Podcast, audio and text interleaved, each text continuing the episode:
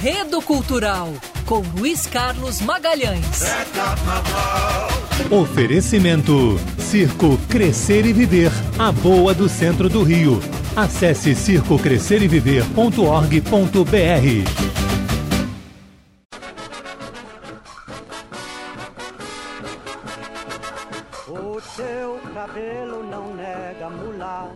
Porque as mulata não cor, mas como a cor não pega mulata, mulata eu quero teu amor. Alerta de polêmica hoje no Enredo Cultural. Vamos falar dessa marchinha clássica de Lamartine Babo, O Teu Cabelo Não Nega Mulata. Luis Carlos Magalhães, tudo bem? Olha só, uma boa tarde para todos. Mais uma vez, obrigado pela audiência. É... A marchinha mais polêmica de toda a história do carnaval, principalmente contada hoje, e é o hino do carnaval, talvez seja a marchinha de maior sucesso em toda a história da folia carioca, tá? Bom, então, ainda nesse pré-carnaval, nós vamos trazer essa polêmica que ela é hoje super contemporânea, a partir do, do, do, do seu estribilho. É, e, e é uma marchinha composta em trinta e dois. Qual a origem dela? De onde surgiu essa marchinha? É, o, é primeiro tem que lembrar para o público que o, que, o, que o Lamartine, ele era o rei do carnaval, o rei da irreverência, do bom humor, da simpatia. Como poderiam, com tais predicados, ser um cidadão racista? Essa que é a polêmica, essa que é a questão, que é a grande dúvida. É, o Lamartine, o Lalá, não foi o autor original. Trata-se de um frevo dos irmãos Valença para o Carnaval do Pernambuco de mil novecentos e trinta. Olha. Na crônica anterior, nós vimos que o Lamartine foi buscar lá uma ópera italiana. E agora ele foi buscar num frevo. Olha como é a cabeça... Você, você que não ouviu o Enredo Cultural da semana passada, no nosso site Band News F M Rio, .com.br, lá em Colunistas, Enredo Cultural, tem essa história aí do Lamartine Babo com o Pierrot, Colombina, Arlequim, a história de juntar esse trio para um amor perpétuo. É, é, é, Pierrot, Pavarotti. Colombina, Arlequim, Lamartine e Pavarotti. É. Tá pensando o quê, meu filho? É. Vá lá, escute, mas antes vamos seguir nessa história aqui. Bom, então sabemos que é um frevo composto pelos irmãos Valença do Carnaval de Pernambuco de mil novecentos e trinta. Então, o nosso querido Lalá ouviu o frevo naquela época e, com seu faro carnavalesco, sentiu o cheiro do sucesso. O que, que ele fez? Aproveitou o tal estribilho considerado racista, alterou alguns versos, acariocou o ritmo de frevo para marchinha e aplicou um arranjo do Pixinguinha, lançando a marchinha para o Carnaval de trinta e dois, onde ela ex- literalmente explodiu. E aí, nesse Carnaval de trinta e dois, era de ouro do rádio, na década de trinta, onde a, a, a Rádio Nacional, principalmente, né, pulverizando todo o território do Brasil com uh, o som. Antes não existia televisão, então o rádio estava chegando com uma força muito grande, os programas de auditório. Qual foi a repercussão na década de trinta desse samba? Dessa é. marchinha, né? Não, nessa época foi um sucesso total, absoluto, sem nenhuma polêmica. Ah, a única polêmica é quem era o autor, que nós vamos ver depois, né? Uhum. Mas o, o, o, o estribilho, O Teu Cabelo Não Nega, é, que, tro, que trouxe tanta polêmica para os nossos dias, é, ele se revela hoje a... a que provavelmente seja a marchinha mais explicitamente racista do nosso carnaval e até de toda a música brasileira. Nada é tão explicitamente racista do que isso. É verdade. Se, se a, mas como a cor não pega, eu quero teu amor. Se a cor pegasse, eu não queria. E eu só quero teu amor porque a cor não pega. Olha só, não há nada na cultura brasileira mais explicitamente racista do que, do que isso. Mas será que o Lamartine era, era racista? racista ou não era, hein?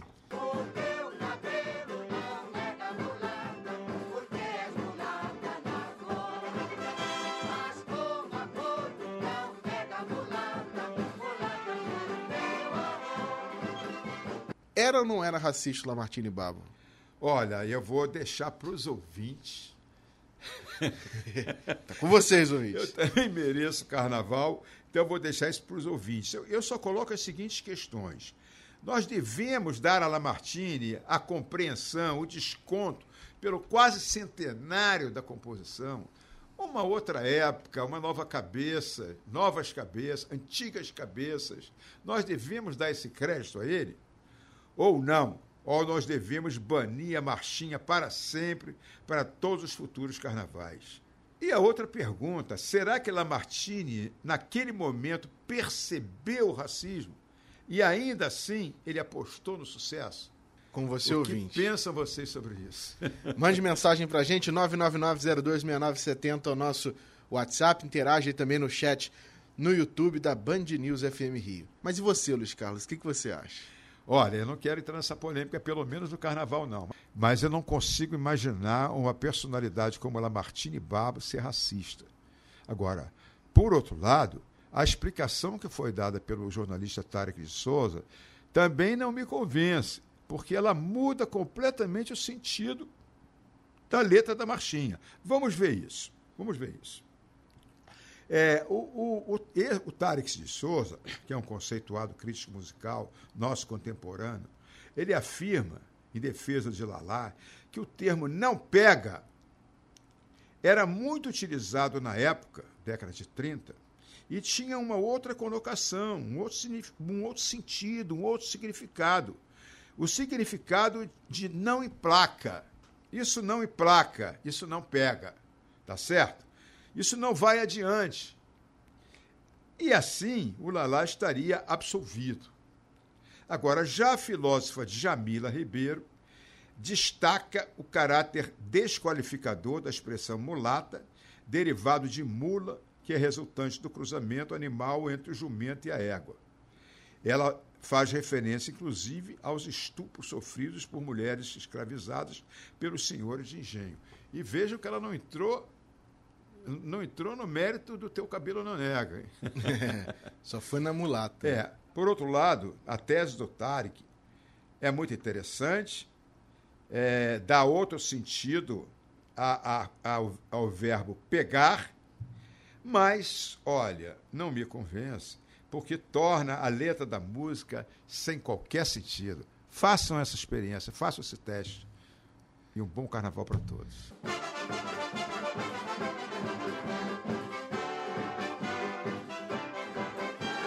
Importante destacar aqui, em homenagem ao carnaval, que nós amamos tanto, que a importância da canção carnavalesca é que nós não vemos mais hoje. Hoje, com o advento do samba enredo, praticamente as marchinhas desapareceram.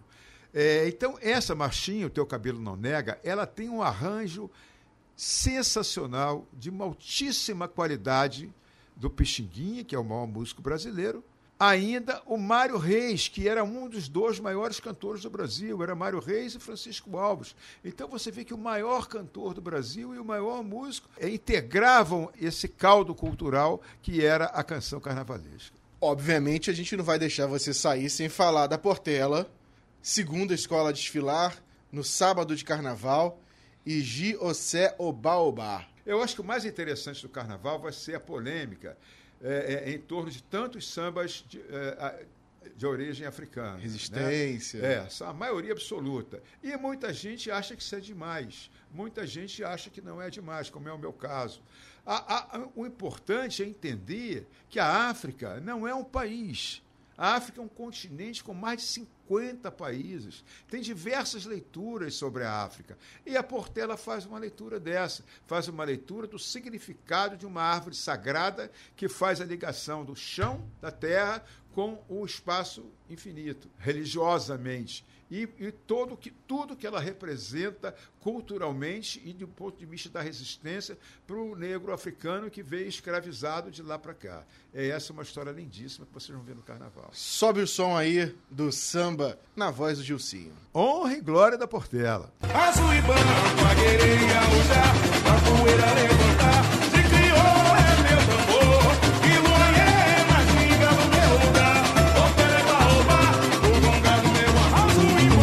Vamos fechar com o Portela não, vamos fechar com o Lamartine, porque tem uma marchinha dele que lembra o dia de amanhã, vinte e um de abril, descobrimento do Brasil. E aí, era dois meses do carnaval, só que agora a gente está a dois dias do carnaval. Né?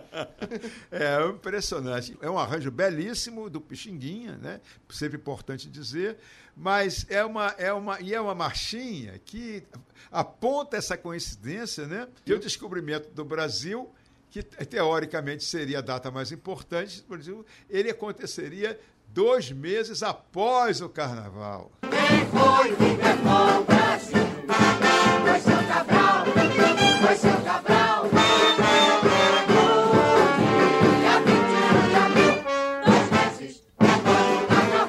E estamos a dois dias do carnaval, em abril, no dia vinte e dois, e no sábado, quando a Portela entrar na avenida, é dia de São Jorge, que também é o, o santo do carnaval, né? Que é carnaval fora de época. Isso é que é carnaval.